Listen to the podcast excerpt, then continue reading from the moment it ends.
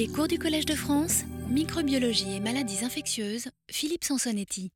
Bien, je vous propose de commencer. Deux choses euh, tout d'abord en, rapport avec l'actualité. La première, c'est je vous présente tous mes voeux de, très bonne année 2014 avec mes remerciements pour être là, fidèle à, ces cours du Collège de France. Des voeux de ne pas trop rencontrer de maladies infectieuses dans l'année qui vient. Je ne suis pas sûr que ce que je vous raconte euh, vous permette de les éviter plus que ça, mais au moins vous êtes, vous prévenus. Euh, le deuxième point d'actualité qui, a, à voir aussi avec les maladies infectieuses, je vous donne ça en, introduction avant, de rentrer dans, le vif de, la leçon qui va venir, c'est ces deux événements euh, récents qui, illustrent, je crois, assez bien des, thèmes qu'on a, a discutés euh, au fil de, ces dernières années dans les différentes séries de, leçons. Le premier, c'est celui des maladies émergentes. Vous avez vu sans doute, si vous avez lu les journaux, que le virus du chikungunya, euh, pour la première fois, a touché les, Amériques, euh, pour l'instant euh, dans la Caraïbe, porté par le vecteur Aedes aegypti, mais on commence à avoir quelques cas, en particulier en Guyane française, ce qui veut dire que le virus est, en Amérique du Sud, et par le biais des nombreux vecteurs moustiques qui sont présents et de la diversité des, vecteurs potentiels dans la forêt amazonienne, on craint effectivement que, cette maladie qui est assez problématique s'installe en Amérique du Sud. Donc on est vraiment là dans le thème de, l'émergence des maladies infectieuses et à la fois de la compréhension de la dynamique de ces épidémies qui deviennent des, pandémies, voire des endémies, et euh, essayer de commencer à mettre en place des mécanismes de réaction euh, rapide de manière à contenir, si tant est que ce soit possible, cette émergence. Le deuxième thème, c'est celui euh, de l'infection et, du décès des nouveau-nés euh, à Annecy pour souligner une fois de plus deux choses qu'on a discutées plusieurs fois. La première, c'est que ces micro-organismes émergents sont toujours inattendus. Là, on est en présence d'une entérobactérie que personne ne connaissait dans la mesure où elle est issue de l'environnement. Et le deuxième point qui fait que ces micro-organismes de l'environnement peuvent effectivement à un moment ou un autre s'implanter euh, chez des hôtes et la faiblesse du système immunitaire. Et bien entendu, le système immunitaire du nouveau-né est extrêmement faible et, très réceptif et très permissif, je dirais, à ce genre de micro-organismes. Donc on, a, euh, je dirais malheureusement, euh, sous nos yeux en permanence euh, des, manifestations de, ce qu'on essaye d'expliquer au cours de ces leçons et, je voulais vous en dire un mot simplement pour illustrer le fait qu'on n'est pas là simplement dans de l'abstrait, on est vraiment dans du concret du quotidien et du parfois même très dramatique. On va revenir au, microbiome, mais vous verrez qu'à la fin, j'essaierai de faire un peu le, joint, euh, au début et à la fin d'ailleurs, avec, les pathogènes. Donc ce qu'on va essayer de voir euh, aujourd'hui, c'est quelque chose qui est bien sûr un, des sujets vedettes dans le domaine de l'analyse et de l'étude du microbiote, du microbiome, c'est-à-dire l'interface euh, avec le système immunitaire. Donc je vous ferai comme d'habitude un cours un petit peu général sur le sujet, en soulevant un certain nombre de questions pour lesquelles comme bien souvent, je n'aurai pas beaucoup de réponses à vous fournir, mais je le laisserai à votre réflexion. Et puis, comme d'habitude, ce cours euh, général sera illustré par un, séminaire plus spécifique, plus, plus, pointu sur ce domaine. Et euh, cette fois-ci, euh, le docteur Nadine ben, Serve Bensoussant, qui est à l'hôpital Necker, je vous la présenterai tout à l'heure, bien entendu, nous a fait vraiment l'honneur et la gentillesse de, venir parler de, son travail sur justement récemment le rôle du microbiote dans l'homéostasie, la stimulation euh, du système immunitaire muqueux, c'est une des spécialistes internationales de, ce domaine. Donc je la remercie euh, par anticipation. Donc on va parler du microbiome et de l'immunité, de l'homéostasie à la pathologie. Je vais essayer de vous faire pas mal d'homéostasie parce que la pathologie, on aura l'occasion de le revoir en particulier euh, de façon un petit peu tangentielle, si je puis dire, dans le cours sur le métabolisme, et puis beaucoup plus dans le cours sur les dysbioses et sur, dans la dernière journée, euh, tout ce qui concerne finalement les, frontières, où sont les frontières de, cette symbiose entre l'homme et, ce, microbiome. Donc la, première chose à dire, mais je pense que j'ai un peu l'impression de me, répéter, c'est que des millions d'années de coévolution dans des individus euh, plus primitifs, euh, moins, évolués sans doute que, les mammifères, voire l'homme, ont, forgé en fait des, interconnexions extrêmement multiples et complexes qui en fait ont, généré ce qu'on appelle un mutualisme. On a déjà défini ces termes, en particulier dans, la première leçon, entre l'hôte et, son microbiote. Et ce mutualisme en fait dépasse largement les, aspects métaboliques dont on a déjà parlé, dont on reparlera bien entendu en particulier la semaine prochaine, avec une forte relation, et c'est le thème d'aujourd'hui, donc avec le système immunitaire, à la fois le système immunitaire parlant au microbiote, et on verra dans quelle mesure euh, ce dialogue euh, aboutit à un certain nombre de modifications éventuelles dans ce microbiote, et inversement aussi le microbiote parlant au système immunitaire et assurant euh, sa maturation, son hémostasie. Tout ça, ce sont des domaines qu'on a déjà survolés. On va essayer de rentrer un tout petit peu plus dans les détails. Et comme à l'habitude, j'essaierai de le faire de façon, disons, pas trop classique, académique et, doctorale, mais peut-être plus euh, en prenant des articles, des choses récentes euh, qui illustrent véritablement le sujet et la progression du sujet, avec un risque, quand on démarre comme ça, c'est de ne pas être exhaustif. Certains d'entre vous l'imaginent, d'autres ne l'imaginent pas. Le nombre de publications à l'heure actuelle, j'avais souligné le premier jour dans ce domaine, est absolument colossal. Et pour sortir véritablement celles qui apportent quelque chose de totalement nouveau par rapport à, celles qui finalement refont ou, font progresser, euh, bien sûr toujours de façon positive le sujet, mais n'apportent pas nécessairement un nouveau concept, euh, c'est parfois un petit peu difficile de, faire le tri. Alors, on va se, je dirais, focaliser, euh, et ce n'est pas pour vous nécessairement une surprise, sur la notion d'interface entre le microbiote intestinal et le système immunitaire. Euh, dans la mesure où c'est sans doute le système le mieux connu, et, aussi dans la mesure où c'est sans doute à ce niveau-là que se situe l'interface principale compte tenu de la masse de micro-organismes présentes, et donc l'impact attendu euh, est sans doute euh, là supérieur à la fois localement et de façon systémique à d'autres interfaces microbiote système immunitaire. Donc on considère, et ça on l'a déjà dit, que le, système euh, immunitaire est, responsable de la défense contre les micro-organismes pathogènes, éventuellement contre d'autres éléments de danger, euh, comme le non-soi ou, les tumeurs. L'idée ici, c'est euh, d'apporter un, autre élément dans cette équation qui sont les micro-organismes symbiotiques, le microbiote qui représente sans doute l'autre paramètre qui a conduit euh, le développement de, l'équilibre et du fonction du, système immunitaire. Et c'est une notion finalement qui paraît presque évidente maintenant, mais qui l'était beaucoup moins il y a encore euh, très très peu euh, d'années. Donc coévolution microbe-système immunitaire, sans doute dans l'évolution, et en particulier dans l'apparition euh, du système immunitaire adaptatif, euh, essentiellement chez les mammifères, la capacité de discriminer entre un commensal et un pathogène, de respecter le, microbiote qui, est utile à la survie de l'espèce et de détruire les pathogènes qui sont nuisibles à la survie de l'espèce, peut être vu donc comme un, moteur qui était essentiel euh, pour conduire l'évolution de ce système immunitaire finalement dans une perspective de, coévolution, comme j'aime souvent le, présenter. Euh, le microbiote, les pathogènes, dans une certaine mesure, ont, forgé le système immunitaire. Et en retour, le système immunitaire, sans vouloir faire trop de poésie, sculpte le microbiote, et ça on y reviendra très précisément, euh, et le microbiote euh, élimine bien entendu les, pathogènes. le dernier cours était là-dessus, sur cette capacité discriminative du système qui parfois tient vraiment à pas grand-chose. Le point important, et on y reviendra à, plusieurs occasions, y compris dans, les cours euh, qui viendront ultérieurement, c'est que l'exposition précoce au microbiote intestinal prend à l'heure actuelle une dimension euh, tout à fait particulière. Et il n'est pas impossible qu'un certain nombre de situations, à la fois homéostatiques et pathologiques,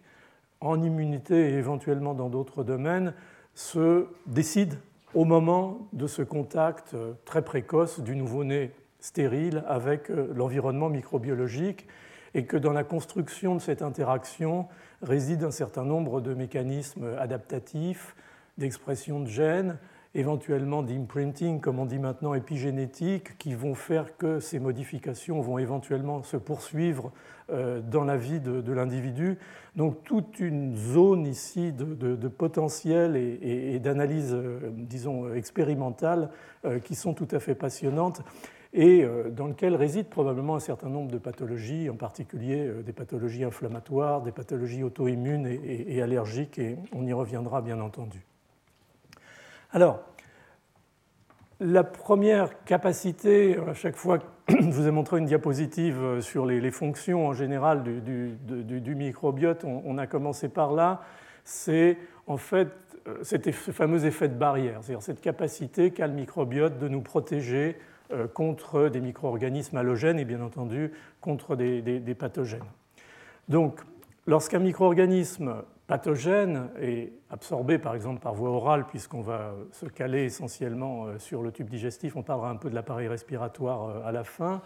euh, ce micro-organisme pathogène doit en fait essentiellement naviguer à travers ce microbiote, à travers tous les éléments dont on a déjà discuté antérieurement, de manière à pouvoir toucher sa niche cellulaire, tissulaire, et pouvoir coloniser, éventuellement se développer. Donc cette notion de capacité de navigation, elle suppose finalement intrinsèquement dans ce système que ce micro-organisme pathogène soit capable de, répondre à un certain nombre de challenges, de défis. Le premier, c'est le, défi métabolique, c'est-à-dire qu'il faut qu'il soit en compétition, il faut qu'il soit compétitif pour la recherche de nutriments avec une flore qui est déjà là, installée, complexe, adapté, symbiotique. Et, on peut imaginer que, les choses ne soient pas euh, si simples que ça pour, pour ce micro-organisme entrant qui n'a pas finalement encore euh, nécessairement euh, appris la, règle du jeu pour pouvoir, encore une fois, naviguer dans cet environnement. Et, ça devient d'autant plus clair en matière de difficultés et, de, de challenge métabolique qu'on voit de plus en plus des papiers qui montrent qu'en réalité, la, symbiose non plus microbe hôte, mais la symbiose microbe-microbe crée des situations où un micro-organisme va devenir encore plus compétent dans sa capacité, par exemple, euh, d'utiliser euh, des sources euh, de nourriture dans la lumière intestinale, en particulier, on en reparlera la semaine prochaine, des sucres complexes. Donc tout cet effet, disons, de, la symbiose dans la symbiose qui amène à augmenter le, potentiel euh, de capture de nutriments euh, par euh, ce microbiote va être éventuellement un, handicap supplémentaire à surmonter pour, le pathogène. Donc ça, c'est un premier élément, et comme d'habitude, les, références bibliographiques principales sont notées. Le deuxième, c'est le challenge des substances microbicides. Et je parlerai plus tard des, substances microbicides de l'hôte, mais là je parle véritablement des substances microbicides produites par euh, les micro-organismes euh, du microbiote eux-mêmes et bien entendu par les bactériophages, on en a déjà parlé, euh, qui sont en nombre absolument phénoménaux par rapport même au, nombre de, bactéries dont, on a mentionné le, chiffre assez astronomique. Euh, on sait maintenant, et, ça fait véritablement partie des, travaux euh, qui doivent se, développer si on veut mieux comprendre cet équilibre global de ces microbiotes et comment ils se comportent éventuellement en flore de barrière, on commence à connaître un certain nombre de micro-organismes qui fabriquent euh, des substances bactéricides j'ai pris dans, des, résultats semi-récents, par exemple, euh, ce Lactobacillus salivarius, qui est un, commensal de la bouche, mais qu'on retrouve aussi dans, le tube digestif, qui produit une bactériocine qui protège la souris, par exemple, contre l'infection par l'Listeria monocytogenes. Donc on peut trouver des exemples précis de molécules qui ont un effet euh, bactéricide, microbicide, pour ne pas dire antibiotique, tout ce domaine euh, de la flore euh, microbienne et d'un certain nombre de micro-organismes, en particulier d'actinomycètes de la flore qui peuvent produire des, vrais antibiotiques, est quelque chose qui n'est pas euh, du tout encore exploré de, façon très très précise, avec à la clé non seulement l'équilibre bactéricide, mais aussi le fait que ces molécules sont potentiellement euh, aussi des, régulateurs de, la vie et de la complexité de ces, collectivités microbiennes. Donc on a un, domaine là aussi de, recherche qui est absolument euh, énorme en, termes à la fois d'analyse de, nécessité scientifique, mais aussi de, possible compréhension et peut-être de découverte de nouveaux mécanismes de bactéricidie, ce qui par les temps qui courent ne serait pas un luxe. Le troisième élément, c'est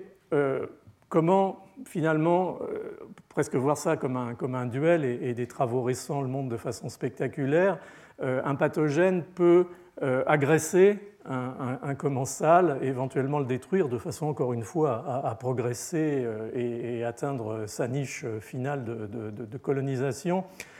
On y reviendra sans doute à un moment ou à un autre, mais toutes ces nouvelles recherches dans les appareils de sécrétion de, certaines bactéries, en particulier à gram négatif,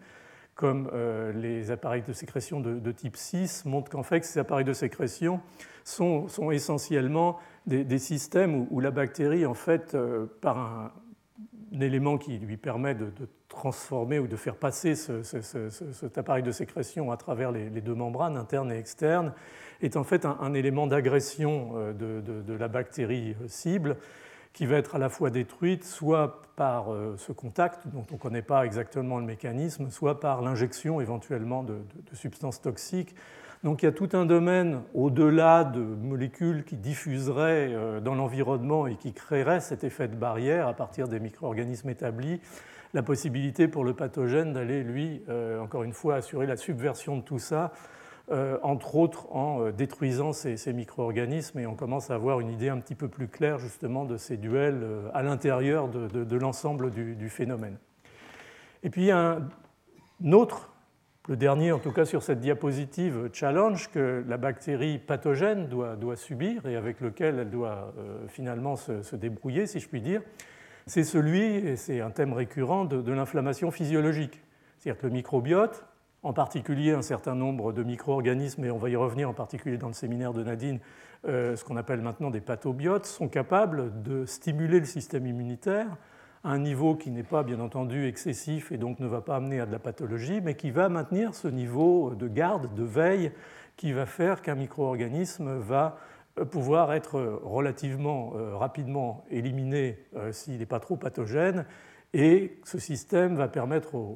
à l'ensemble de, la réponse immunitaire de se mettre en place probablement plus efficacement et plus rapidement si par hasard euh, l'intrus continue à, progresser parce que cette inflammation physiologique n'a pas été suffisante. Et donc on rentre là dans des thèmes qu'on a déjà discutés en particulier euh, lors du dernier cours, qui est euh, celui de la capacité en particulier secondaire de subversion du système immunitaire par un micro-organisme pathogène qui va euh, permettre finalement de mettre la touche finale à ce processus de colonisation. Donc le cahier des charges pour un pathogène, paradoxalement, en tout cas par rapport au tube digestif, mais on peut imaginer qu'au euh, niveau de l'appareil respiratoire, il y a des flores bien entendu endogènes, on en a parlé, au niveau de la peau, il y a toute une, pathologie, là, une physiopathologie à, disséquer pour mieux comprendre comment ces pathogènes peuvent naviguer dans ce système. J'ai mis cette diapo, ce n'est pas pour euh, aller dans les détails, parce que de toute façon c'est probablement illisible, mais pour dire que, au fond, ce microbiote, il a deux grandes façons euh, de préparer euh, la muqueuse la surface euh, à la survenue possible d'un pathogène ou d'un micro-organisme, disons, relativement agressif. La première, c'est de façon directe, comme on vient déjà de le mentionner, en créant une atmosphère, un environnement qui est défavorable, en diminuant la quantité de nutriments, en augmentant euh, la production éventuellement de molécules bactéricides produites par, les prokaryotes eux-mêmes. Et dans cette revue pour ceux ou celles qui sont intéressés, euh, tout y est détaillé. Mais il faut bien voir aussi, et c'est au fond le thème de cette présentation, c'est que ce microbiote donc, euh, met une pression sur le système immunitaire local, sur l'épithélium, sur les cellules immunitaires qui sont associées. Et donc ce système euh, va se mettre en, fonction et, va, par l'intermédiaire de l'activation de ce complexe épithélial immunitaire, fabriquer un certain nombre de molécules anti-infectieuses des peptides antimicrobiens, des euh, lectines euh, comme REC gamma C, on y reviendra rapidement, et bien entendu les fameuses IgA sécrétoires euh, qui vont assurer cette exclusion immune. Je vous montrerai deux, trois exemples qui illustrent ces fonctions de façon d'ailleurs parfois un, petit peu inattendue. Alors, l'autre aspect qu'on a déjà mentionné très très rapidement, mais c'était plus à l'occasion d'une question lors de la deuxième leçon, c'est au fond est-ce qu'il y a un avantage pour les pathogènes à euh, produire de l'inflammation au niveau des tissus euh, qu'ils colonisent ou qu'ils envahissent? On a toujours tendance à penser dans le sens inverse, c'est de se dire que c'est une mauvaise chose pour le pathogène. L'inflammation, c'est un recrutement de cellules inflammatoires, en particulier de polynucléaires neutrophiles, c'est euh, la sécrétion d'un certain nombre de facteurs humoraux, de compléments ou, autres molécules anti-infectieuses, et, l'ensemble combiné est finalement assez délétère pour un micro-organisme qui voudrait s'aventurer, par exemple dans la muqueuse intestinale, mais tout autant euh, au niveau de la peau ou au niveau d'autres surfaces muqueuses. Au fond, ça paraît plus logique de visager les choses sous cet angle-là. En réalité, et c'est toute la, subtilité des, processus de pathogénicité, il semble de plus en plus que euh, le pathogène ait besoin de cette réaction inflammatoire pour deux raisons principales, sûrement d'autres. Hein. La première, c'est d'éradiquer le microbiote, de faire place nette de manière à occuper sa niche. Sinon, le travail, comme on l'a dit précédemment, est très très difficile. Et la deuxième, c'est sûrement d'utiliser cette propriété qu'a l'inflammation, disons, de disloquer, de, détruire l'homéostasie des épithéliums, de manière à pouvoir, si c'est une bactérie invasive, progresser plus profondément dans l'hôte. Et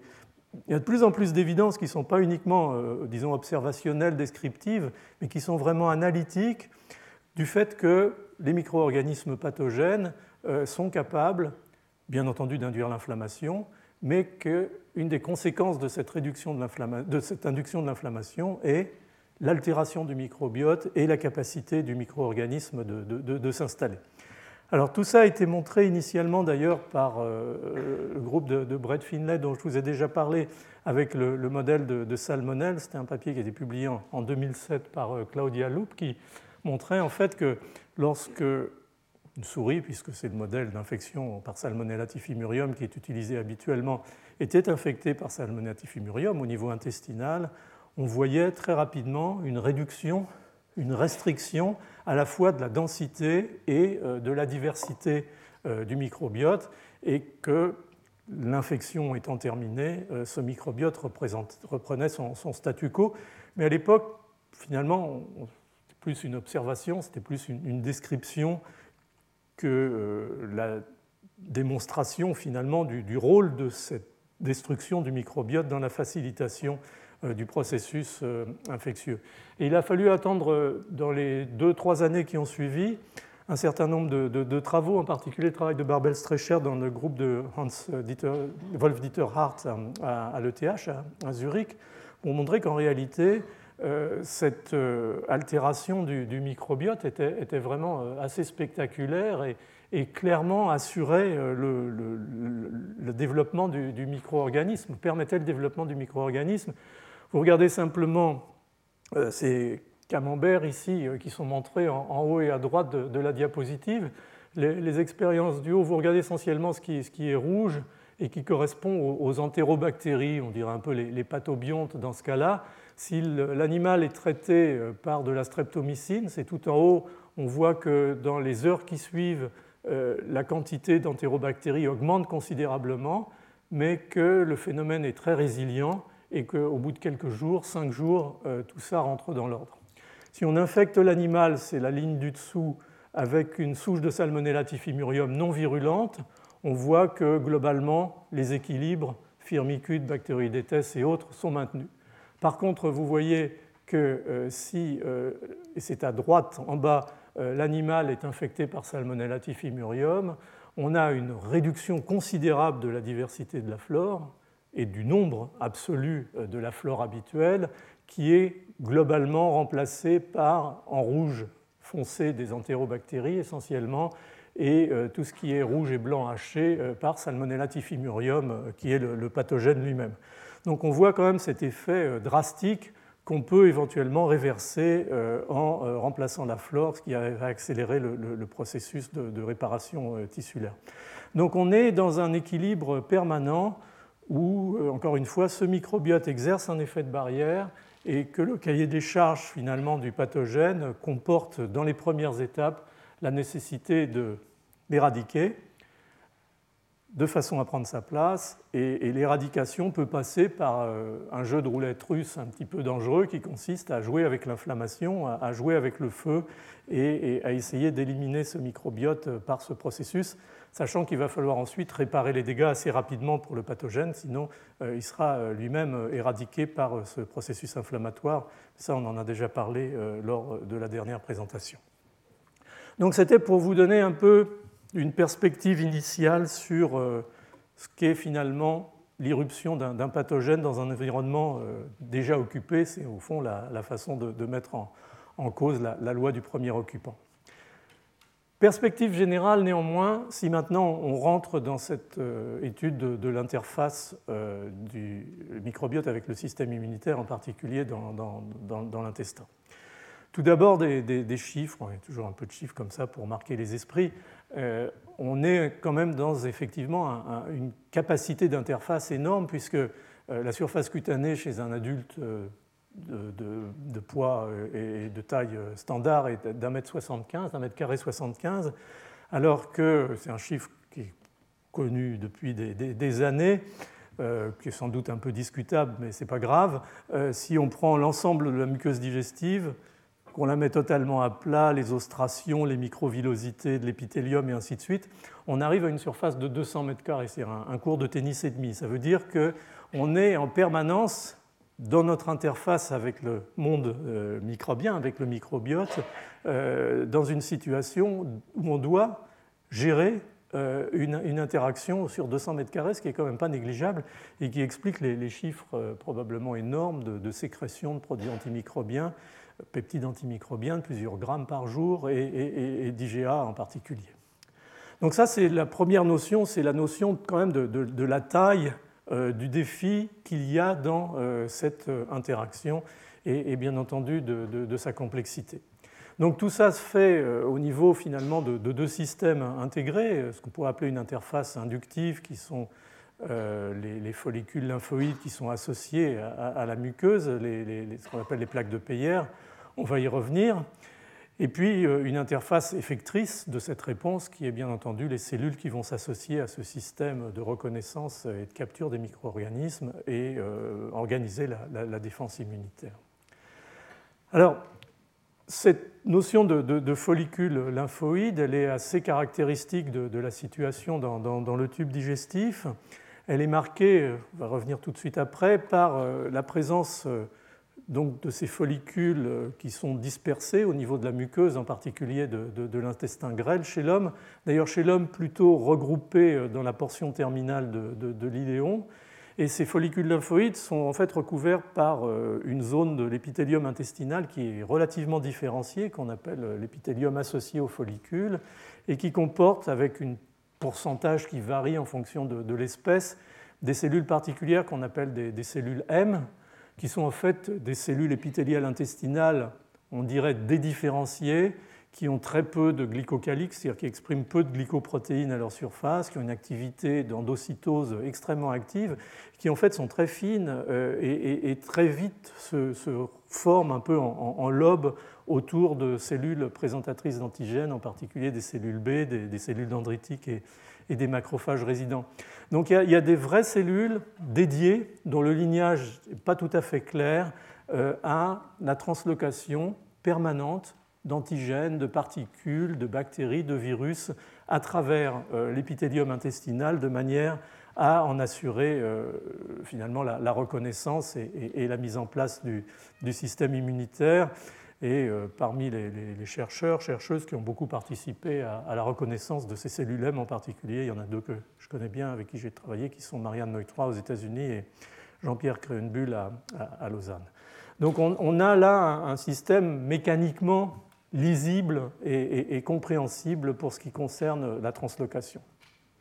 Ce qui est important de, savoir, et, je pense que Nadine pourra nous en reparler aussi, c'est que la majorité des, antigènes étrangers euh, de, l'intestin, en fait, bon, dérivent de, l'alimentation et, du microbiote, et qu'en fait, la, réponse à ces antigènes est généralement relativement faible, voire parfois nulle. C'est ce qui avait été appelé initialement par, par Strober et d'autres d'ailleurs, euh, le, concept de, finalement de, tolérance orale, euh, qui sont ou qui regroupent une série de mécanismes qui ne sont pas d'ailleurs toujours euh, totalement bien connus, qui vont assurer euh, ce, processus de, tolérance. Néanmoins, ce système lymphoïde, et on va y revenir, assure au jour le jour euh, un processus de, protection efficace, mais qui va rester relativement localisé et séquestré à la région muqueuse.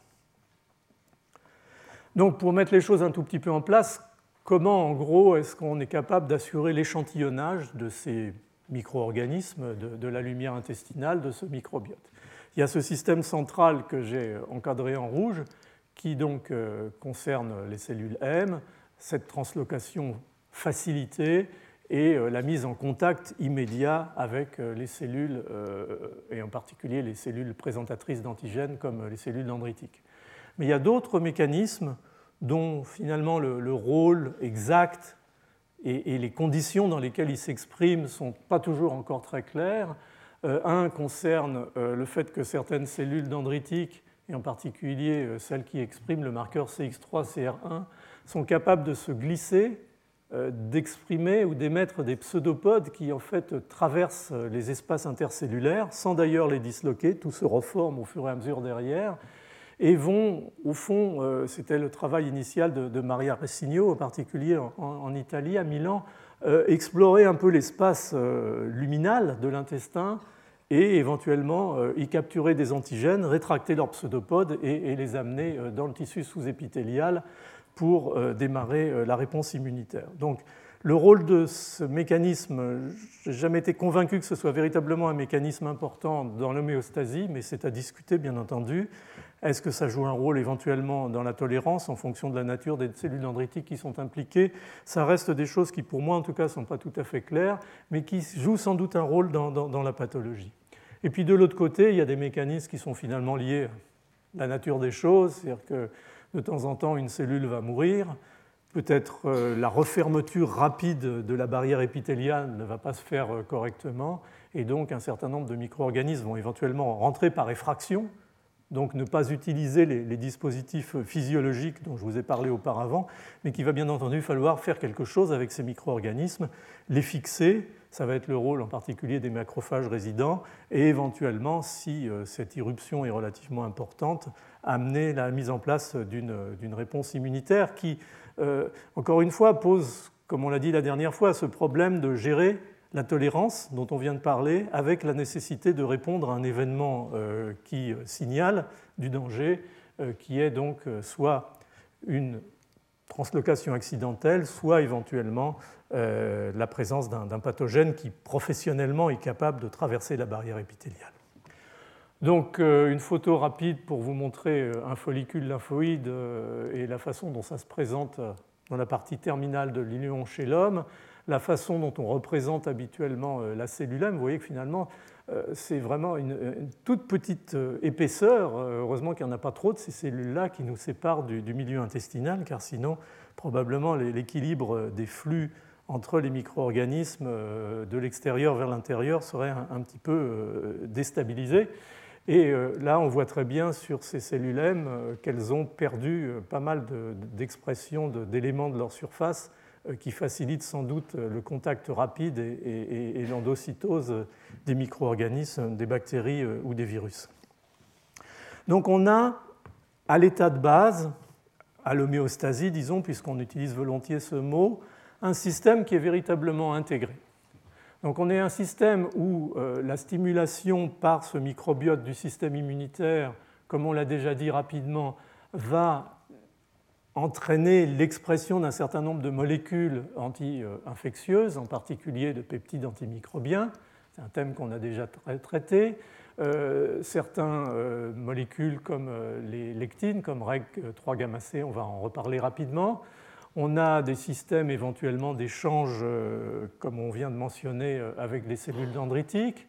Tout ça étant bien entendu pris dans cette gangue de mucus qui sert en fait de matrice, dans une certaine mesure, à l'expression de ces systèmes. On a des molécules euh, produites par les cellules épithéliales comme euh, ce qui s'appelle le, trefoil factor, c'est un facteur en, trèfle qui est en fait une molécule très stable au protéase qui est importante dans la réparation épithéliale au cas où dans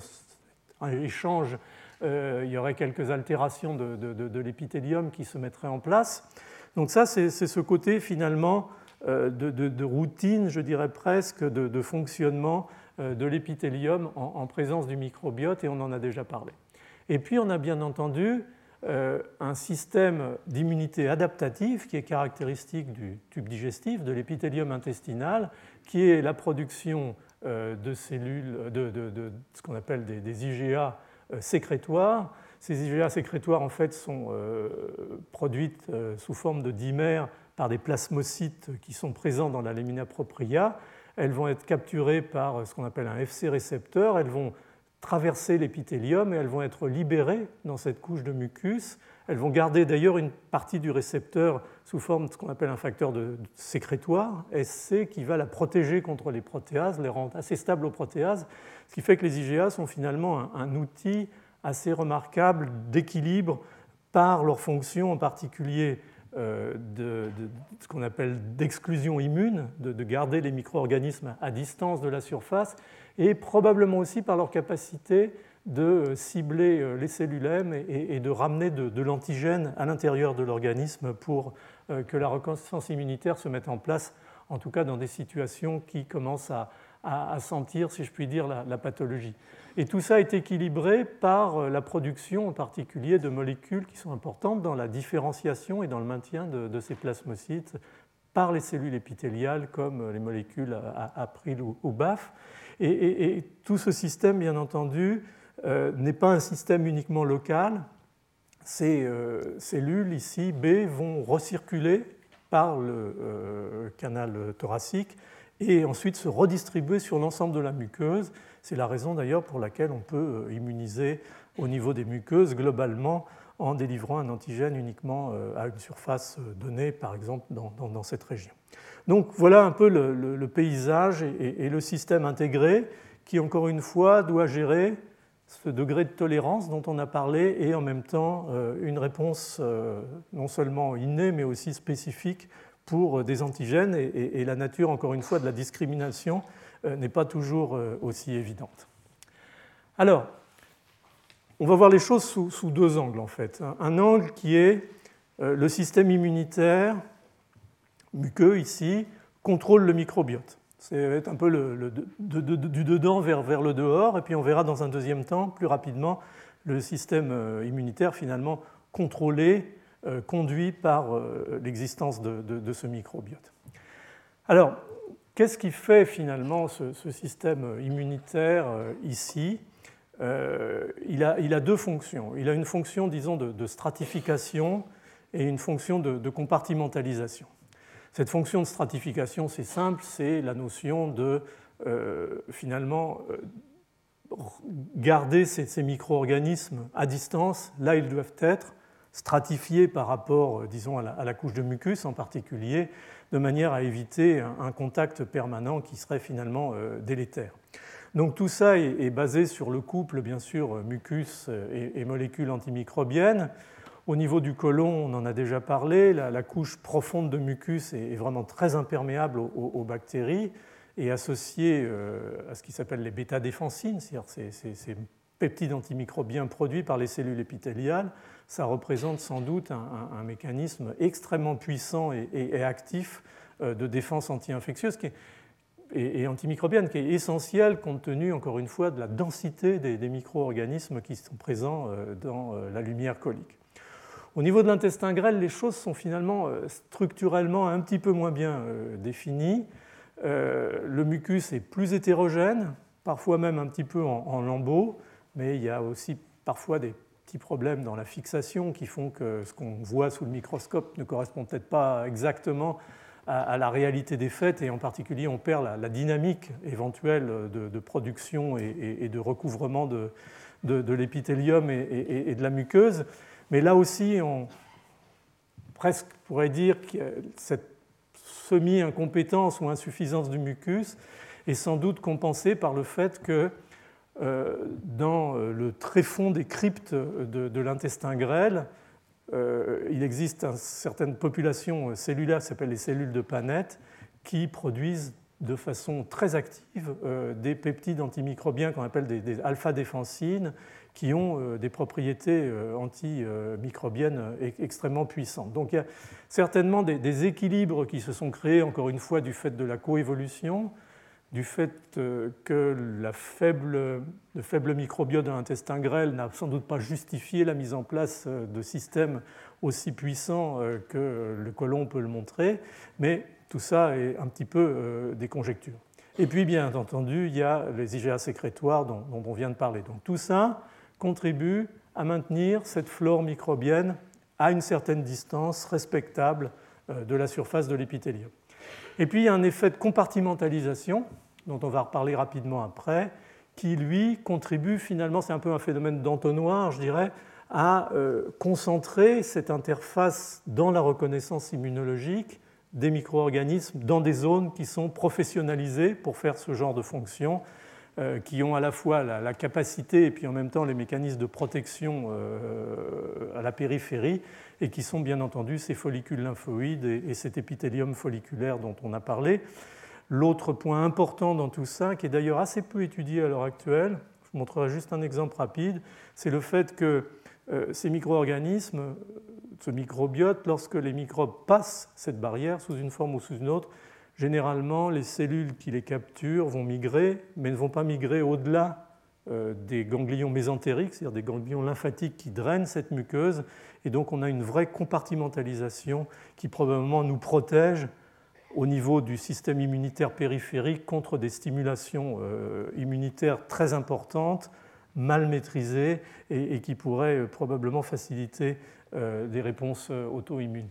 Donc ça, c'était juste, mais j'ai déjà montré cette diapositive pour, dans l'intestin grêle, euh, relocalisées euh, dans euh, la crypte intestinale, tout au fond de la crypte, ces, cellules M, de Panette, excusez-moi, qui sont très riches en granules. Ces granules étant en fait des petites bombes antimicrobiennes qui contiennent du lysozyme, qui contiennent des phospholipases et qui contiennent bien entendu ces fameuses alpha-défensines dont on a parlé. Alors ces alpha-défensines, elles ont finalement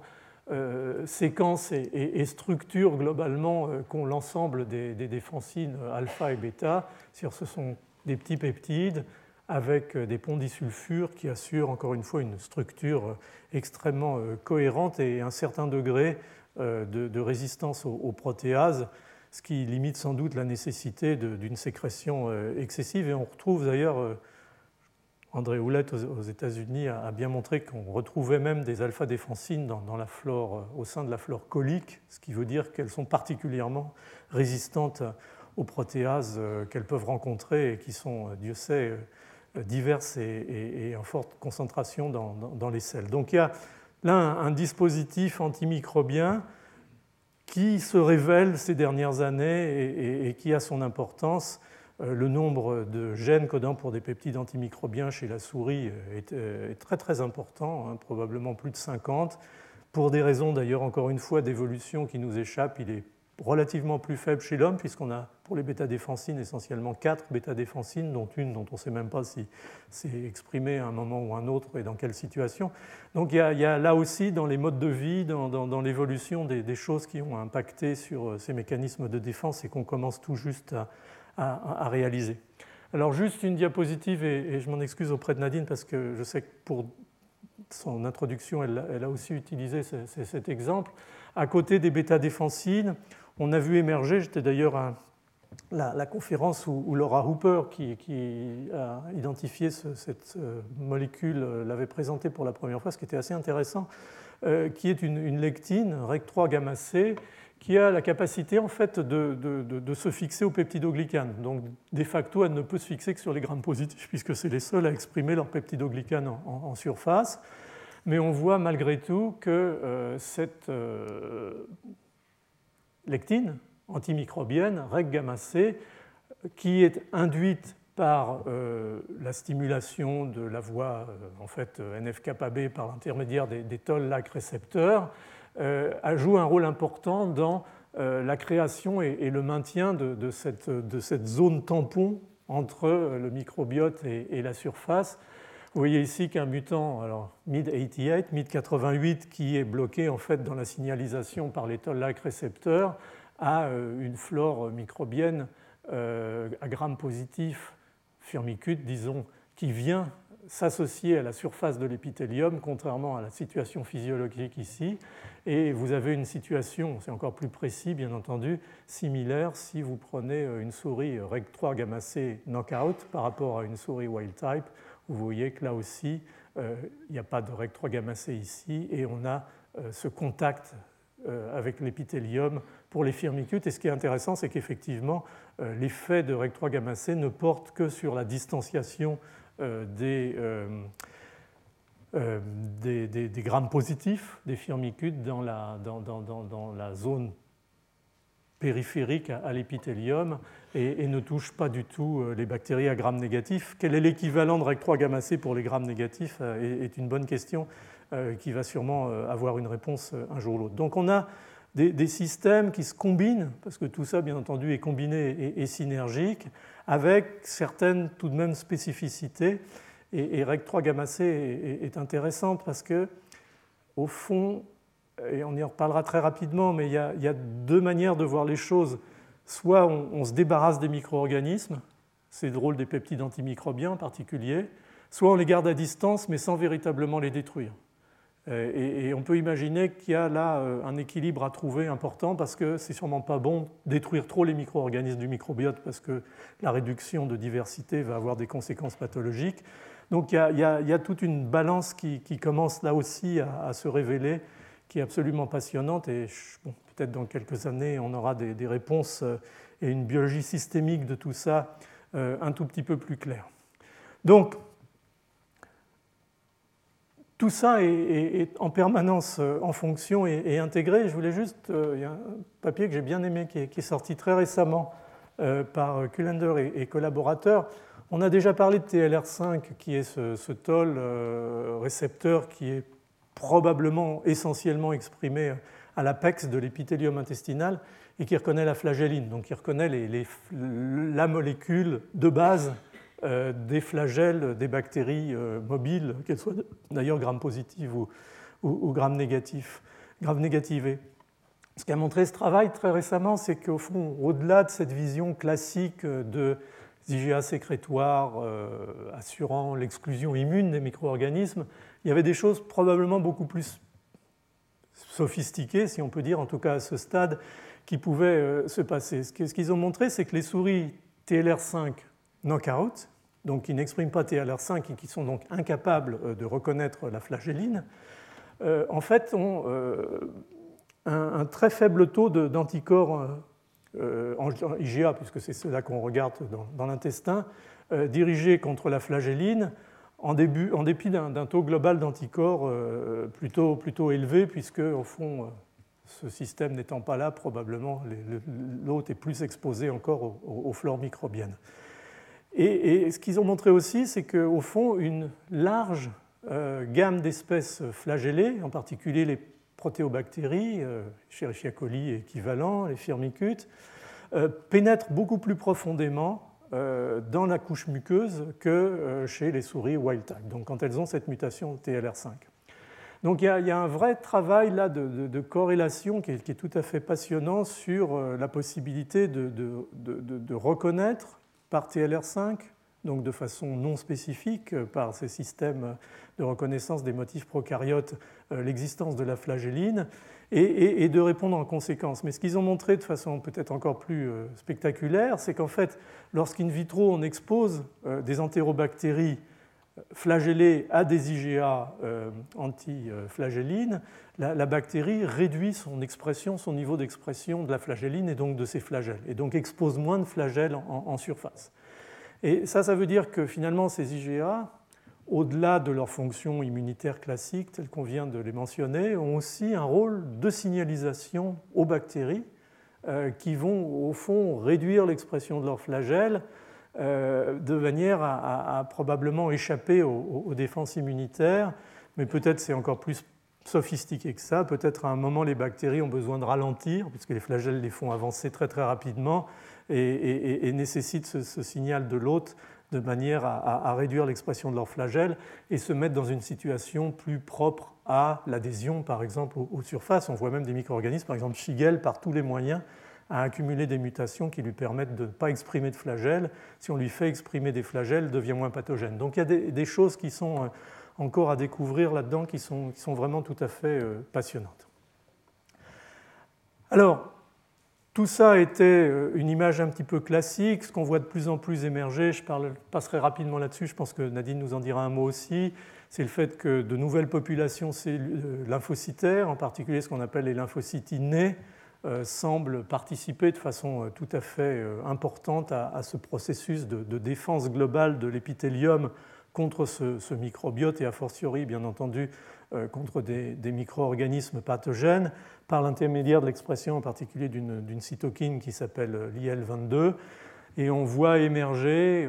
par rapport aux lymphocytes classiques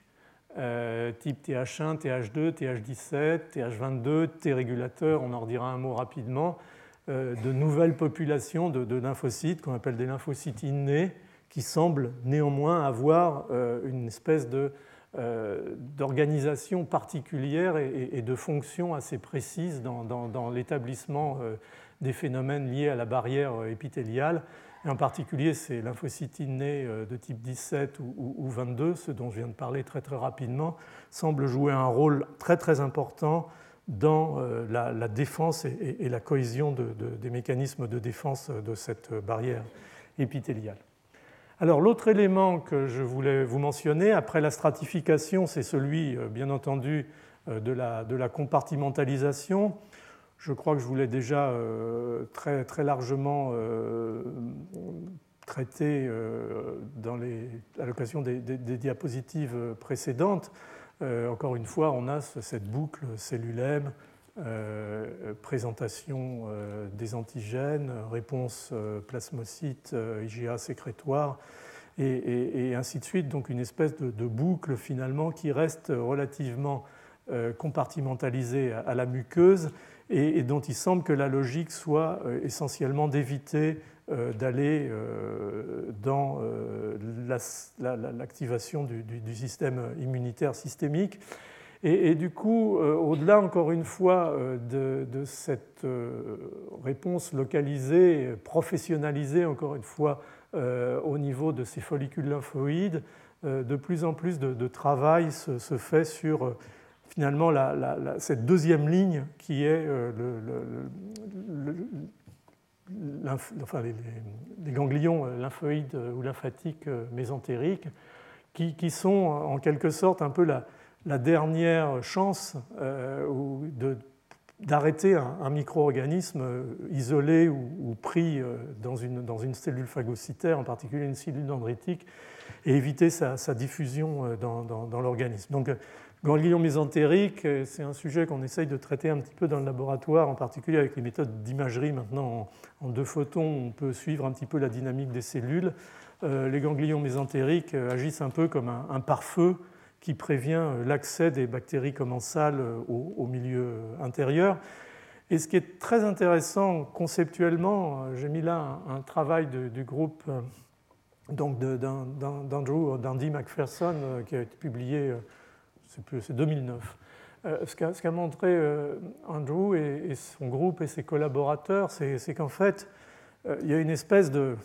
Alors jusqu'où ça va dans la coévolution, encore une fois, il y a, des, mécanismes compensatoires. Par exemple, on s'aperçoit que bon, des animaux wild type, des souris wild type, lorsqu'elles sont exposées, gavées avec une bactérie qui est un composant de la flore fécale, Enterococcus fecalis, vont finalement dans leur sérum périphérique, bien entendu, puisque là on est dans, le sang périphérique, euh, avoir des réponses euh, quasiment euh, inexistantes ou en tout cas très très faibles en termes d'IgG contre ce micro-organisme. Par contre, si on utilise des souris mutantes, knockout, en particulier, encore une fois bien entendu pour MID88, mais combinées éventuellement à d'autres facteurs comme TICAM, on s'aperçoit que l'animal se met à faire euh, des anticorps, des IgG,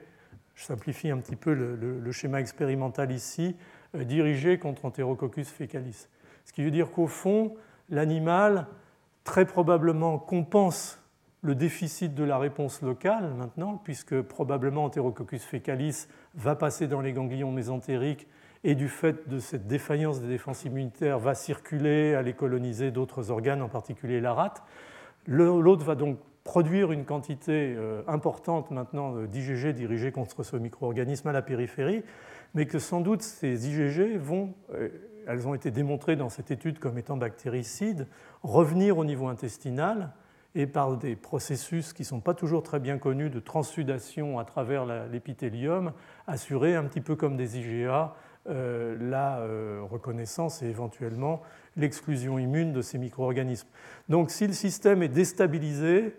il peut compenser éventuellement par la périphérie, mais on peut imaginer que sur le long terme, ce n'est pas nécessairement euh, une situation euh, tout à fait viable et les chances de dérapage sont bien entendu euh, beaucoup plus importantes. Alors, point intéressant, qui alors, est actuellement une zone de, recherche très très importante, c'est le système immunitaire qui contrôle la composition du, microbiote intestinal. Toute la question à l'heure actuelle, c'est finalement ce cocktail de molécules dont on a parlé, ces peptides antimicrobiens, ces lectines comme REG3 gamma C, ces IgA qui vont modifier éventuellement euh, l'expression des, flagelles, euh, quel est leur impact réel sur, la composition du microbiote? Et, est-ce que ce microbiote, au fond, euh, ne représente pas uniquement une espèce de collectivité microbienne stable, complexe, établie, mais euh, une espèce de processus d'équilibre permanent, destruction, apparition, euh, qui euh, explique un peu la, dynamique de, l'ensemble de, ce processus. Et tout ça, ce sont vraiment des, questions qui, sont posées à l'heure actuelle et auxquelles on aimerait bien avoir quelques réponses parce que euh, on a besoin de comprendre comment, à l'homéostasie, euh, se fait la, régulation et, se sculpte finalement ce, microbiome de façon à faire du sens des, altérations du microbiome et des conséquences que ça peut avoir euh, sur la santé. Alors, l'autre aspect, maintenant on prend les choses de, dehors en dedans, c'est que le, microbiote, bon, disons pour simplifier ou pour caricaturer un peu, donne, forme au, système immunitaire. Donc on n'est plus là sur un impact de l'hôte sur le microbiote, mais un impact de microbiote sur l'hôte et en particulier sur son immunité. Alors, il y a beaucoup d'évidence hein, de, cette euh, réalité du fait que le microbiote est nécessaire à la, maturation du système immunitaire, et en particulier du système immunitaire muqueux, bien entendu, mais aussi euh, du système immunitaire systémique. Euh, l'évidence première, c'est que les souris euh, axéniques, les souris sans germes, finalement ont des structures lymphoïdes associées au tube digestif extrêmement atrophiques, pour essentiellement cryptiques. Et, donc, au-delà de ça, les lymphocytes intraépithéliaux sont pour l'essentiel absents. la production d'IgA sécrétoire est très faible. Donc on sent bien que chez ces souris, il y a une immaturité il ne s'est pas passé quelque chose qui aurait amené euh, à la maturation du, système immunitaire. Et clairement, des signaux du microbiote véhiculés par, euh, encore une fois, la voie d'étole, mais aussi probablement des signaux indépendants, on en donnera un exemple très très rapidement tout de suite après,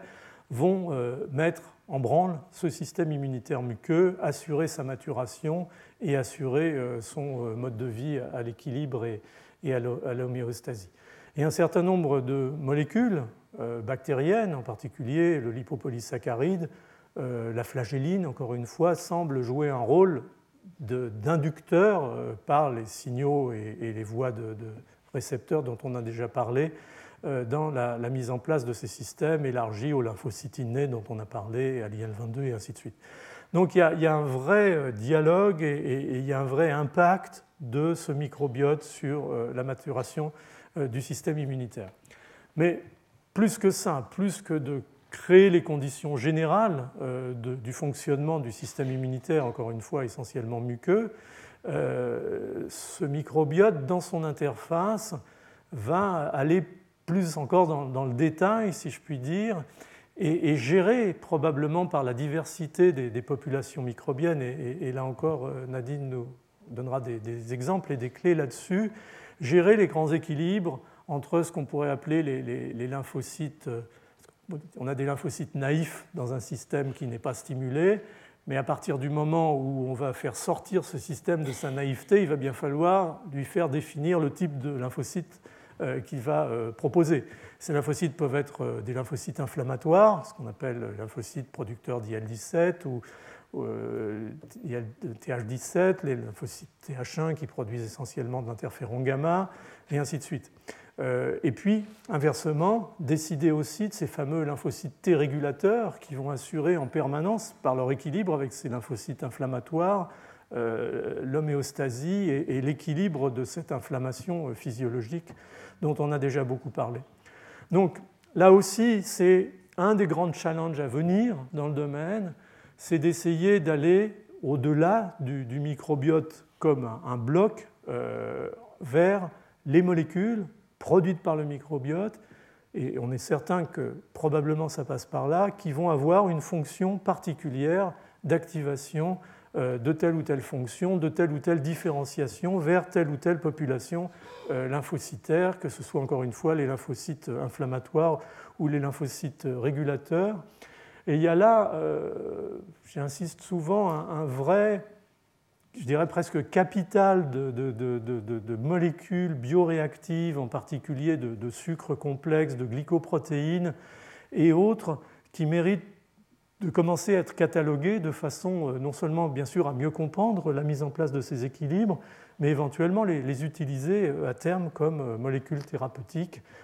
comme immunomodulateurs, comme immunosuppresseurs, comme anti-inflammatoires ou, autres.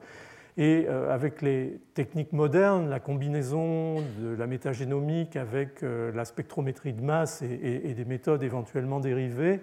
on doit pouvoir commencer, combiner à la synthèse de molécules, en particulier de sucres complexes, à une vraie, euh, disons, pharmacologie du, microbiote qui, euh, euh, sur le plan de, disons, de, la, médecine et, de la thérapeutique, serait sûrement un, progrès majeur. Donc il y a un vrai travail là qui est en train de se mettre en place et qui nécessite bien entendu la, coalition d'un certain nombre de compétences et, de technologies qui ne peut pas se faire nécessairement n'importe où. Globalement, néanmoins,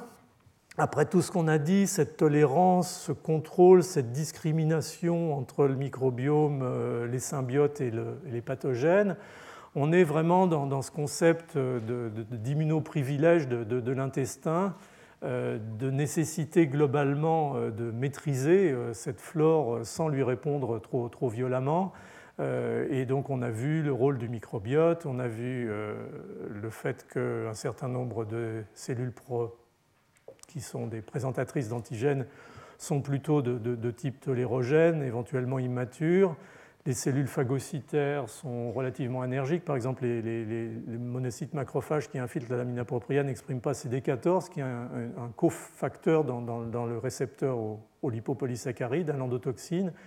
Et puis il y a ces fameuses cellules maintenant euh, qui sont plus qu'à la mode, c'est une réalité. Euh, c'était avant, on appelait ça les lymphocytes T suppresseurs euh, dans les années 80, avec quelques incertitudes et, erreurs probablement qui ont fait que ce concept avait pris pas mal de, vues négatives de, la communauté immunologique. Et puis c'est pour beaucoup le, travail de, Fiona Puri quand elle fait sa thèse chez, Mason en, Royaume-Uni il y a maintenant euh, une vingtaine d'années, je pense que c'était en 1994, qui a redonné véritablement du corps et de la crédibilité à, l'existence de, ces lymphocytes T régulateurs. Et, au fond, un, chercheur japonais, un immunologiste japonais qui s'appelle Sakaguchi, qui a, trouvé euh, que ces T règles étaient caractérisés par l'expression d'un facteur transcriptionnel qu'on peut dire à peu près spécifique qui s'appelle FOXP3. Et euh, en immunologie, je pense que ne pense pas que Nadine me, contredise là-dessus. Tant qu'une population lymphocytaire ne bénéficie pas d'un vrai marqueur euh, spécifique, elle a un peu de mal à, faire son trou, si je puis dire, dans, la reconnaissance de la communauté. Et là, ces, deux événements ont été véritablement les, événements qui ont, cristallisé la, reprise de, ce concept. Et les T-REX sont évidemment, bien entendu, en, première ligne dans la lamina propria pour assurer euh, ces, grands équilibres euh, inflammation euh, versus tolérance. Et, tout ça aussi, c'est un domaine extrêmement important, y compris la, pharmacologie de, régulation de, ces cellules T régulatrices. Donc à ce schéma finalement un petit peu simpliste initialement de l'interaction avec l'épithélium, de, la séquestration, de la compartimentalisation, il faut bien entendu euh, ajouter euh, tout cet élément de, régulation et, de création des équilibres entre ces diverses sous-populations lymphocytaires étendues maintenant ou élargies maintenant aux, lymphocytes innés qui va occuper, je pense, pas mal de gens pendant pas mal d'années, de manière à, décrypter un petit peu tout ça. Mais je pense que globalement, les, grandes populations cellulaires impliquées, je n'ai pas parlé des, lymphocytes intraépithéliaux, sont dans, le schéma et, les choses commencent à, se clarifier. Donc ça, je vais sauter. Alors, dans la dernière partie de cette présentation, je voudrais juste quand même revenir. Je vous ai dit que j'aimais bien aussi fonctionner par, papier, par article, qui, à mon avis, avait vraiment fait bouger euh, conceptuellement le, sujet. Et j'en ai donc sélectionné euh, quelques-uns, mais dans un esprit plus de, montrer euh, en partie comment l'utilisation des souris sans germes, de, la gnotoxénie, a vraiment fait avancer ce, sujet de, la compréhension du, microbiote. Donc les souris euh, axéniques sont des souris qui, naissent sans microbiote, elles sont accouchées par césarienne euh, et donc vont être ensuite élevées en, milieu stérile. Donc ces souris n'ont pas été en contact avec des micro-organismes. On verra la semaine prochaine que c'est peut-être pas aussi vrai que ça, mais ça après, il y a la réalité des choses et puis quelques modifications à envisager à la périphérie. Euh, et, en fait, ces, animaux ont permis de montrer que le microbiote était indispensable au euh, développement des mammifères,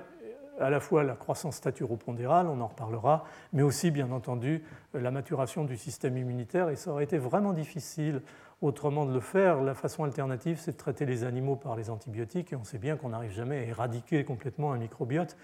Ça peut aider, ça facilite aussi le travail, mais ça ne remplace pas euh, ces animaux sans germes.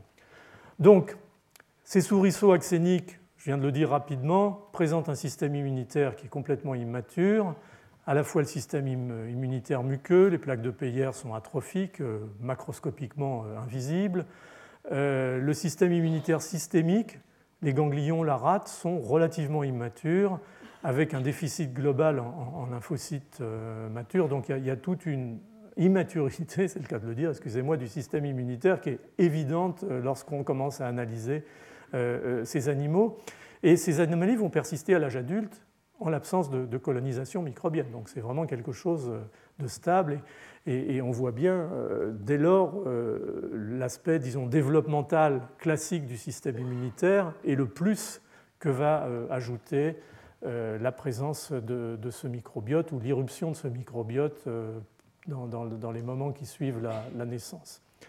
Donc le, modèle d'utilisation d'animaux euh, axéniques, donc ce processus, ce principe de gnotoxénie,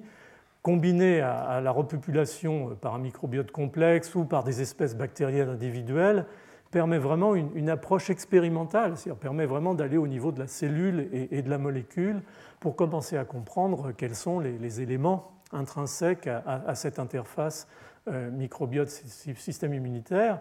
d'autant plus qu'on peut euh, comme on dit vulgairement, axéniser des souris euh, knockout, par exemple, qui n'expriment pas une voie de signalisation du système immunitaire, ou des souris transgéniques qui vont permettre euh, de voir l'expression d'un rapporteur dans une population cellulaire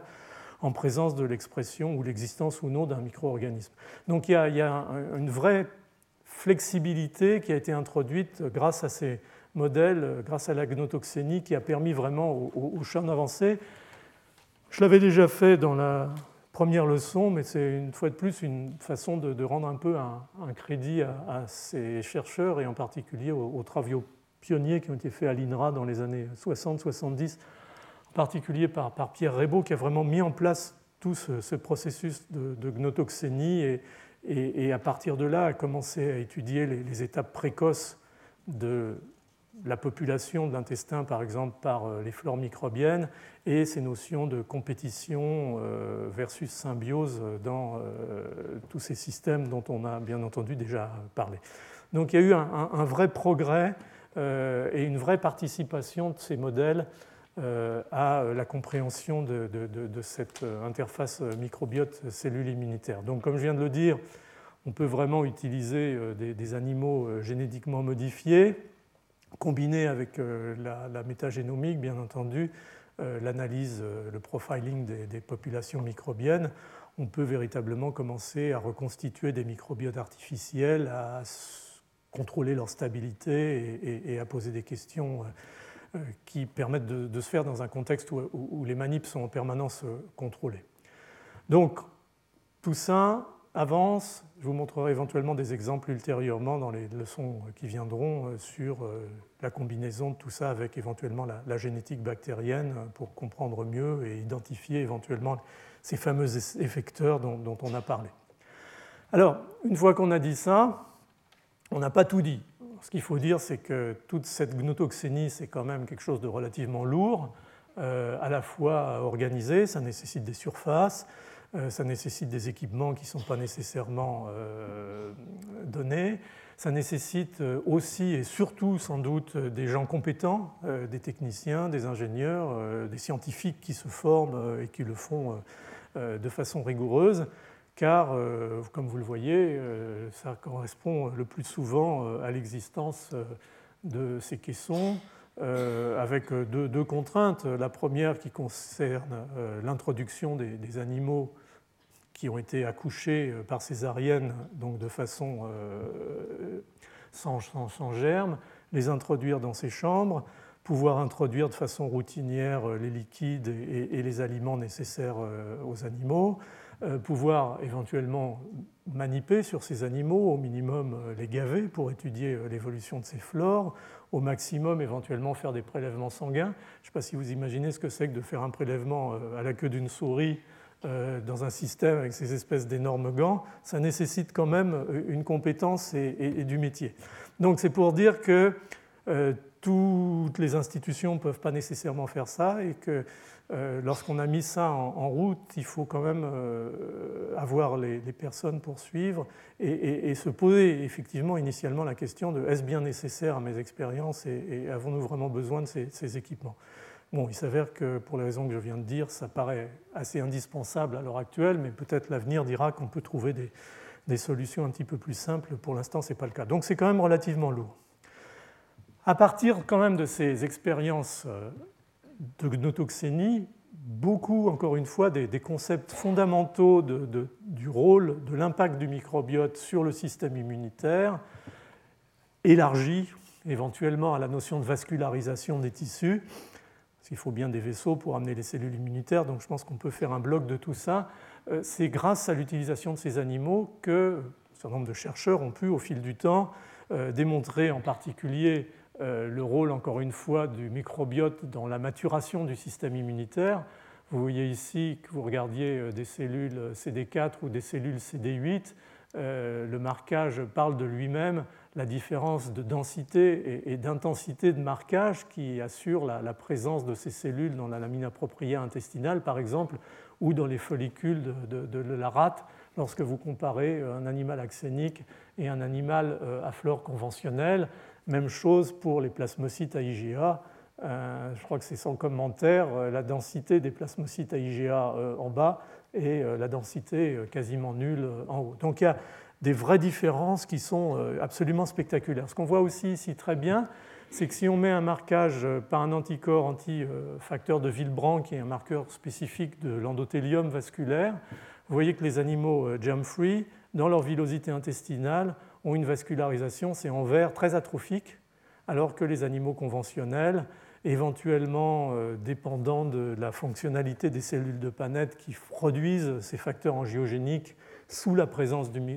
pression du microbiote, vont avoir un système vasculaire euh, tout à fait euh, développé et, fonctionnel. Donc on a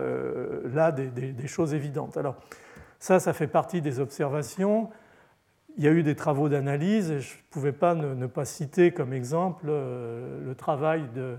euh, notre ami euh, donc Gérard Eberl, qui a fait le séminaire juste avant Noël, pour montrer par exemple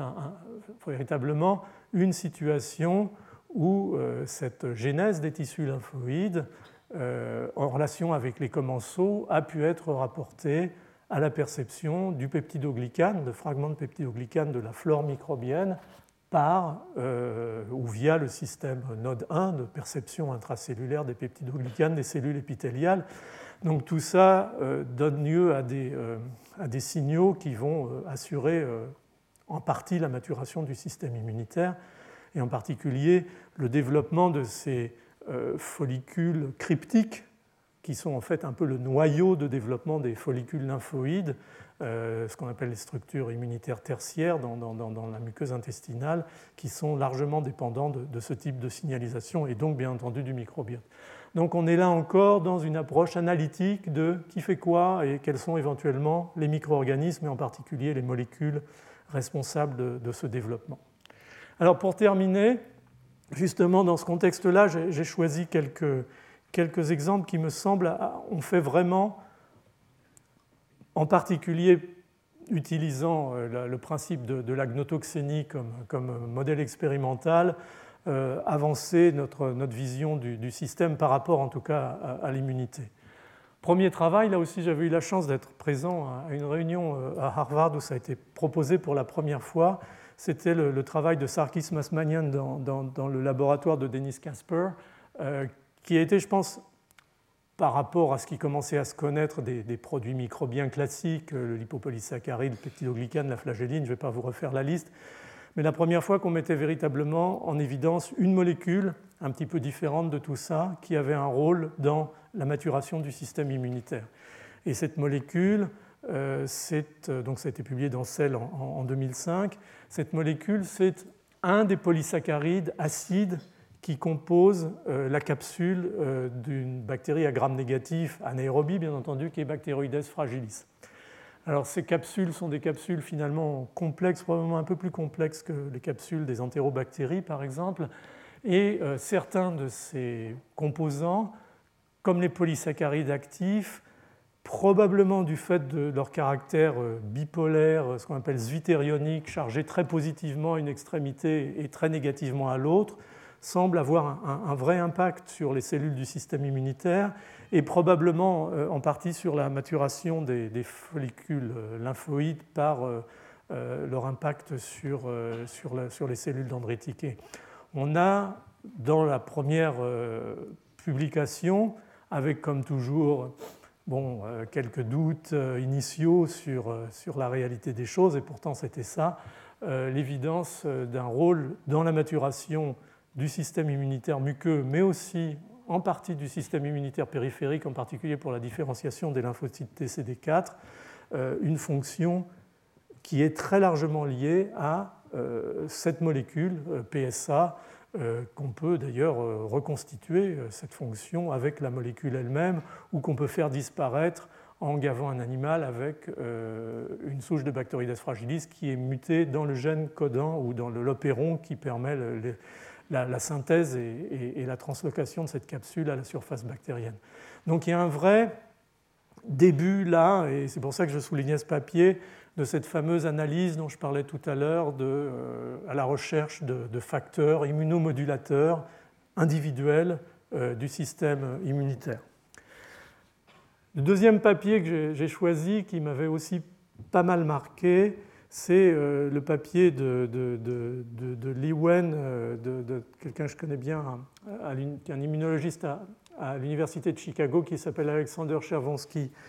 Et ça a été les premiers à montrer le rôle du, microbiote dans euh, la survenue du diabète de type 1 chez la souris. Entendons-nous bien pour l'instant. dans un modèle expérimental qui utilisait ce qu'on appelle des souris nodes, c'est-à-dire des souris qui naturellement développent euh, un diabète, des raisons génétiques complexes,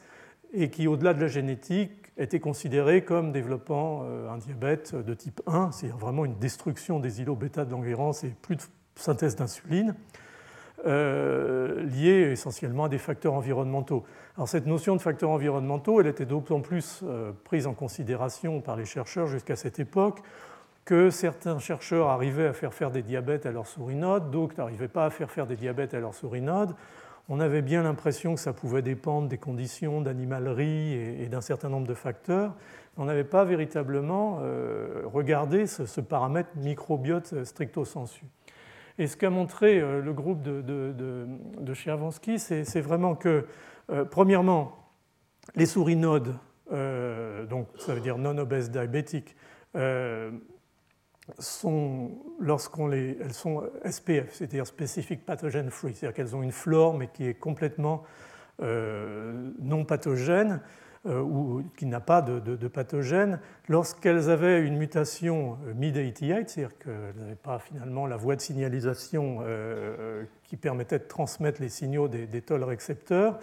en fait, ne développaient pas de diabète, contrairement euh, aux nodes mid-88 euh, wild type, c'est-à-dire aux, souris euh, qui n'avaient pas de, modification dans leur voie de signalisation. Ça, c'était le premier point. Deuxième point, c'est que les souris nodes mid-88 knockout axéniques développaient un diabète, ce qui commençait à, montrer un certain nombre de différences en rapport, bien entendu, avec la flore. Et le, point important, c'est que si on repeuplait ces animaux axéniques avec la flore d'ailleurs d'humains euh, normaux, c'est-à-dire non diabétiques, on diminuait euh, la euh, fréquence de survenue du diabète de type 1 chez, ces animaux. Donc le, schéma qui émerge, qui est beaucoup plus compliqué que ce qu'on pourrait croire, c'est-à-dire simplement il n'y a pas de germes, l'animal est malade, il y a des germes, l'animal n'est pas malade pour des raisons de stimulation, de régulation du système immunitaire. En fait, ce qui se passe, c'est que les animaux wild type, enfin en tout cas pour la, voie mid-88 et, les mutants, ont des flores différentes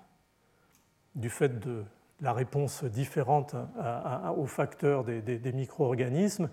et que cette euh, mutation va générer chez les animaux mid-88 négatifs une flore différente de celle qu'on retrouve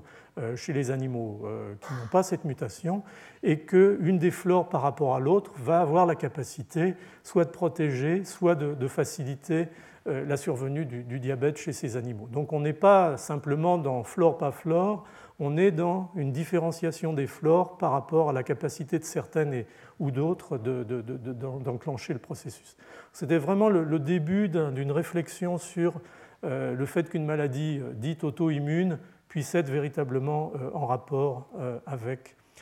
euh, ce microbiote. Alors, ce qui est très. Moi, j'ai trouvé ça plutôt drôle. Il y a un papier qui vient de sortir de, leur groupe, là, 2013, je l'ai rajouté, je ne sais pas si c'est le papier qui, va révolutionner le, domaine, mais ça a l'air d'être un début de quelque chose d'intéressant. Ce qu'ils ont montré, c'est que néanmoins, les, souris nodes mâles faisait beaucoup moins, dans des conditions identiques, un SPF, faisait beaucoup moins de diabète que les souris femelles. Les souris femelles faisaient quatre fois plus de diabète ou font quatre fois plus de diabète, et ça tout le monde le, savait euh, en, regardant ces animaux. Et, euh, ce gender ratio, pas très favorable aux femelles en l'occurrence, euh, vient vraiment d'être rapporté dans, ce papier qui a été, qui a été publié dans, dans Immunity il y, a, il y, a, quelques semaines. Effectivement, très probablement à, l'expression d'androgènes, et il s'avère que euh, l'expression de la testostérone en particulier semble affecter le profil, la diversité du microbiote, et donc générer chez les mâles un profil qui va être protecteur contre la survenue du diabète de type 1, qu'on ne voit pas chez les femelles, et les mâles castrés retrouvent un, ratio de survenue du diabète identique à celui des femelles. Donc il y a un, travail qui est, intéressant sur cet aspect-là des choses, mais qui peut-être mérite d'être creusé un peu plus dans un certain nombre de pathologies où il y a clairement,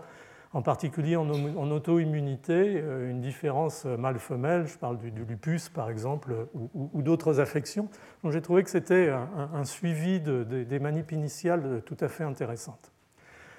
Alors l'autre, je vais dire les deux autres papiers qui ont vraiment changer un peu la face des choses et qui en plus ont, beaucoup reposé sur l'utilisation des, animaux axéniques. Ça, je ne vais pas rentrer dans les détails parce que Nadine va vous en parler. C'est tout le travail qui a été publié à partir de 2009 sur ces fameuses segmented filamentous bacteria euh, dont je vous ai déjà parlé et la démonstration par le groupe de Nadine avec Valérie Gaborio et par le groupe de, de Dan Nittman euh, à New York euh, avec Ivo Ivanov du fait que cette bactérie particulière avait la capacité, je n'entre pas dans les détails, euh, d'induire la maturation des lymphocytes T naïfs vers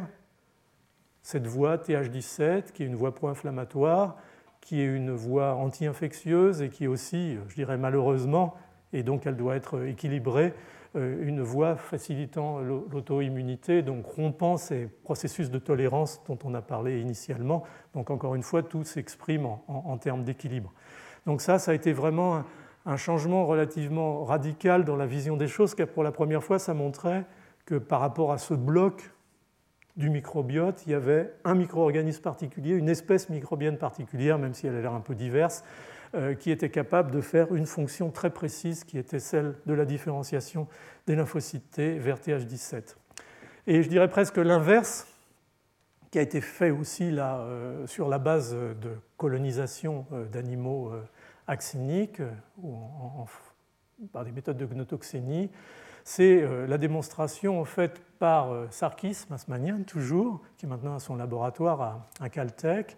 que ce, PSA, en fait, ce polysaccharide acide de Bacteroides fragilis, alors ça devient un petit peu inquiétant parce que cette molécule a l'air d'être un peu une molécule à tout faire. Il va falloir peut-être à un moment ou un autre euh, voir véritablement euh, qu'est-ce qu'il y a derrière tout ça. Mais en tout cas, une démonstration relativement convaincante publiée dans, PNAS il y a un an et demi maintenant, ou deux ans, euh, du fait que, que, PSA donc, avait la capacité d'induire par l'intermédiaire de l'induction de l'interleukine 10, qui est une cytokine anti-inflammatoire, euh, la différenciation de lymphocytes naïfs vers des lymphocytes régulateurs. Et disons, c'était une des premières évidences d'une molécule du microbiote susceptible d'aller impacter, à l'inverse de SFB par exemple, euh, sur cet équilibre lymphocyte inflammatoire et lymphocyte régulateur. Mais, et ça aussi, euh, Nadine en parle souvent, et je pense qu'elle vous en dira un mot, on ne peut pas difficilement imaginer qu'une seule bactérie, qu'une seule espèce microbienne fasse ces fonctions. Il n'est pas impossible que plusieurs fassent ces fonctions et peut-être euh, modifient les choses de manière un petit peu subtile. Un peu plus subtile, le groupe de, Honda au Japon a montré à peu près à la même époque que, Sarkis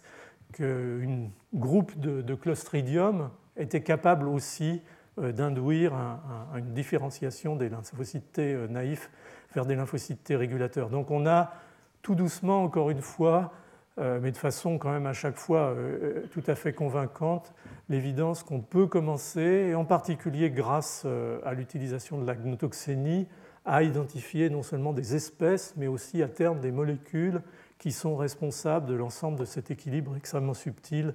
dont on a parlé. Et ça, finalement, c'est le, challenge, le, défi qui est devant nous pour les années à venir. C'est véritablement de, rentrer dans, je dirais, l'homéostasie moléculaire et cellulaire et, de commencer à comprendre euh, quelles sont finalement les, grandes règles de, fonctionnement euh, de, ces systèmes avec, euh, bien entendu, toutes les conséquences thérapeutiques dont on peut, qu'on peut imaginer, mais aussi, on vous en reparlera en particulier dans le dernier cours et dans le dernier séminaire de Jean-François Bach,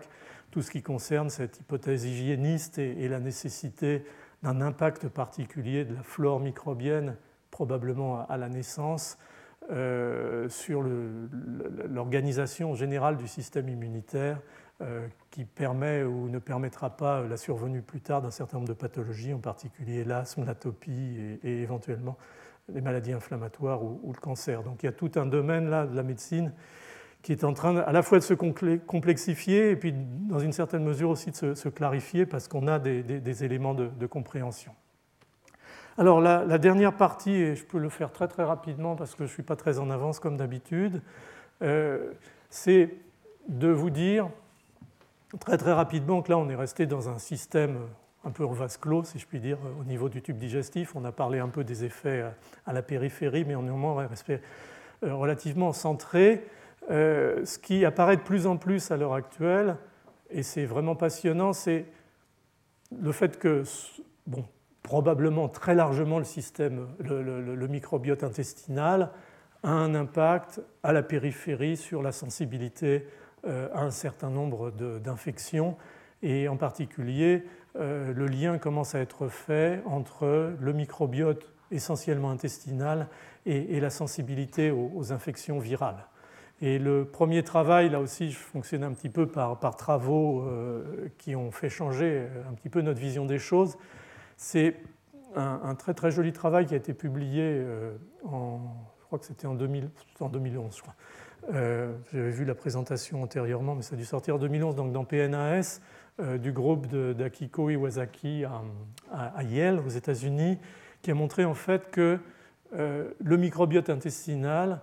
régulait les défenses immunitaires contre euh, les infections euh, respiratoires et en particulier les infections respiratoires virales. Donc on avait vraiment un crosstalk là entre euh, colonisation bactérienne de l'intestin et, sévérité de, ou en tout cas progression de, l'infection virale. Donc ce qu'elle a montré, c'est qu'en fait, le microbiote habituel de la souris entraîne un certain niveau de sensibilité à l'infection par le virus de la grippe,